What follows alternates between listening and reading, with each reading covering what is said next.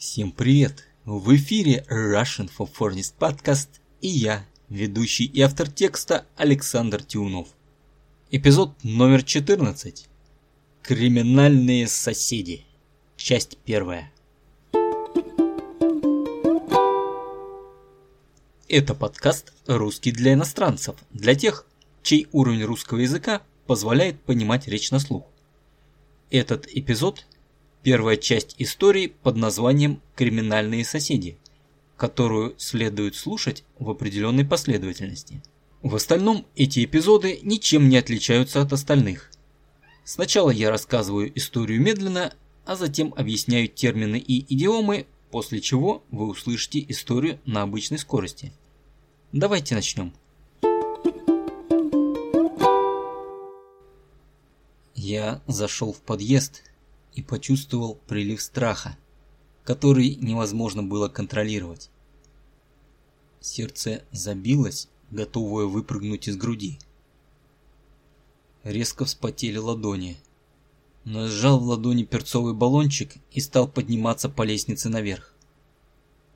Клянусь богом, если бы на меня кто-то напал, он бы сильно об этом пожалел. Я был готов биться за свою жизнь и здоровье.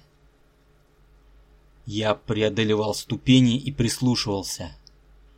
Постепенно я дошел до своей квартиры, тихо открыл дверь и зашел внутрь. Только закрывшись на все замки, я почувствовал себя в безопасности. Возможно, я слишком нагнетал обстановку, и мне ничего не угрожало. Как знать. Я не был ни в чем уверен. Просто лучше быть готовым к неприятностям, чем позволить застать себя врасплох. Все началось две недели назад. Мы с женой спокойно поужинали и смотрели сериал, когда услышали какой-то шум. Он доносился через стену от соседей, и это было дико и страшно. Более того, это звучало безумно. Это был мужской голос, но он выл и визжал так, что больше походил на женский. Даже мне стало не по себе. Дальше стало еще хуже. Продолжение следует. Вы прослушали первую часть истории. Ожидайте продолжения в ближайших выпусках. А пока давайте разберем идиомы и фразеологизмы, которые нам встретились. Я начал с того, что зашел в подъезд и почувствовал прилив страха. Прилив страха, можно также сказать приступ страха, это внезапно нахлынувшее или внезапно пришедшее ощущение страха. Прилив – это существительное, в данном случае означает увеличение количества – это слово можно использовать в разных значениях. Например, бывает прилив сил или прилив энергии. Это значит, что у вас прибавилось сил и энергии. Я сказал, что сердце забилось, готовое выпрыгнуть из груди. Забилось означает, что сердце начало стучать, то есть сокращаться, гораздо сильнее и быстрее. Глагол «забилось» в данном случае образован не от глагола «забиваться», то есть засоряться, а от глагола «биться» в значении «стучать», «пульсировать». Ну а «выпрыгнуть из груди» – это метафора, чтобы сказать, что сердце стучало очень-очень сильно, и это означало сильную степень волнения. Далее я сказал, что сжал в ладони перцовый баллончик и стал подниматься по лестнице.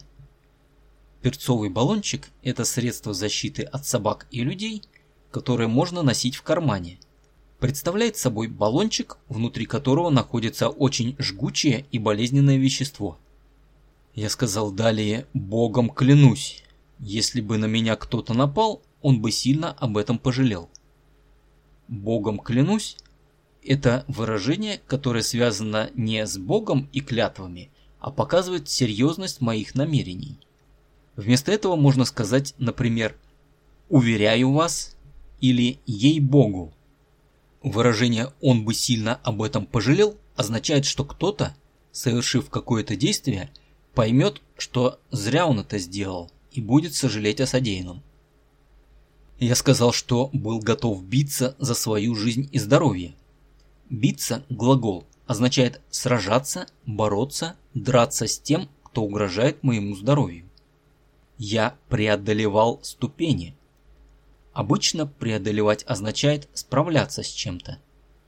Можно преодолевать трудности или тяжелые времена. В случае со ступенями преодолевать синоним слова проходить, подниматься по ступеням. Далее я сказал, что закрывшись на все замки, я почувствовал себя в безопасности. Чувствовать себя в безопасности значит чувствовать, что тебе ничего не угрожает, ничего не представляет опасности, и ты считаешь, что с тобой ничего не случится. Я сказал, что, возможно, я нагнетал обстановку. Нагнетать обстановку – это идиома, которое означает, что какую-то ситуацию я считаю гораздо хуже, чем она есть на самом деле. Вместо нагнетать обстановку можно также сказать драматизировать или сгущать краски. Все это значит считать ситуацию очень плохой, когда на самом деле она такой не является.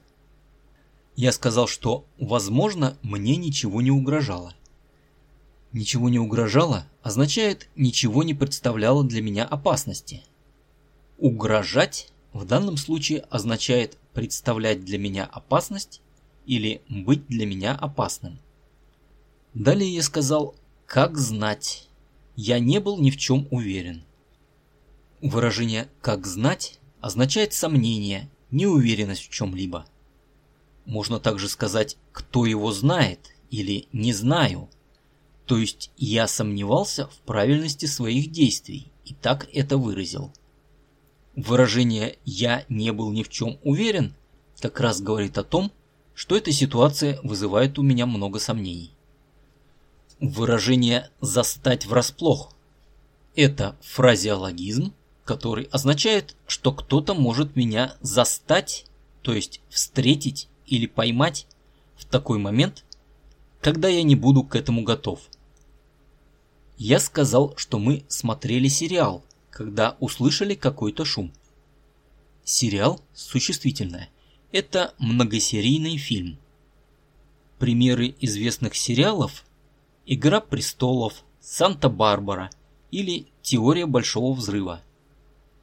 Я сказал, что шум доносился через стену от соседей. Доноситься – глагол. В данном случае означает «слышался» или был слышен через стену. Выражение «было дико» «дико» наречие отвечает на вопрос «как» означает в данном случае ненормально, неестественно. Например, выражение «это звучит дико» означает, что кто-то сморозил дичь, то есть сказал глупость или ерунду. Есть и другие значения слова «дико», например, значение «сильно». Если бы я сказал, что это было дико страшно, без союза «и», то «дико страшно» значило бы «сильно страшно». Но «дико и страшно» означает «ненормально и страшно». Я сказал «более того», это звучало безумно.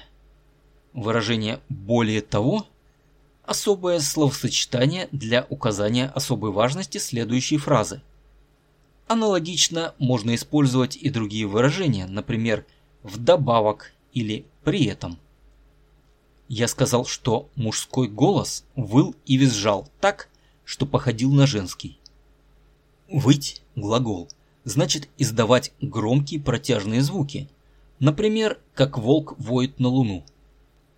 «Визжать» – глагол, значит издавать высокие, то есть визгливые протяжные звуки. Выражение «мне стало не по себе» означает, что я почувствовал крайнюю степень дискомфорта и смятения. А теперь давайте послушаем эту историю на обычной скорости. Погнали! Я зашел в подъезд и почувствовал прилив страха, который невозможно было контролировать. Сердце забилось, готовое выпрыгнуть из груди. Резко вспотели ладони, но я сжал в ладони перцовый баллончик и стал подниматься по лестнице наверх. Клянусь богом, если бы на меня кто-то напал, он бы сильно об этом пожалел. Я был готов биться за свою жизнь и здоровье. Я преодолевал ступени и прислушивался. Постепенно я дошел до своей квартиры. Тихо открыл дверь и зашел внутрь. Только закрывшись на все замки, я почувствовал себя в безопасности. Возможно, я слишком нагнетал обстановку, и мне ничего не угрожало. Как знать. Я не был ни в чем уверен. Просто лучше быть готовым к неприятностям, чем позволить застать себя врасплох. Все началось две недели назад.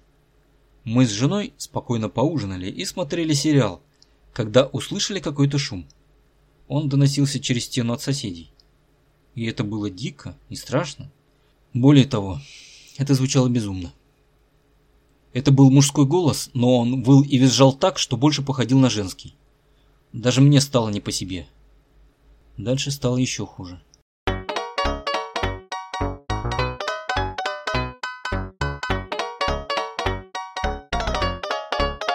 Продолжение следует в следующем выпуске. Спасибо, что прослушали этот эпизод. Напишите мне, что вы хотите услышать в ближайших выпусках на почту, а также возвращайтесь, чтобы послушать следующий. Автор и ведущий подкаста Russian for Friends подкаст Александр Тюнов, 2021 год, Ростов-на-Дону. До встречи в следующем эпизоде.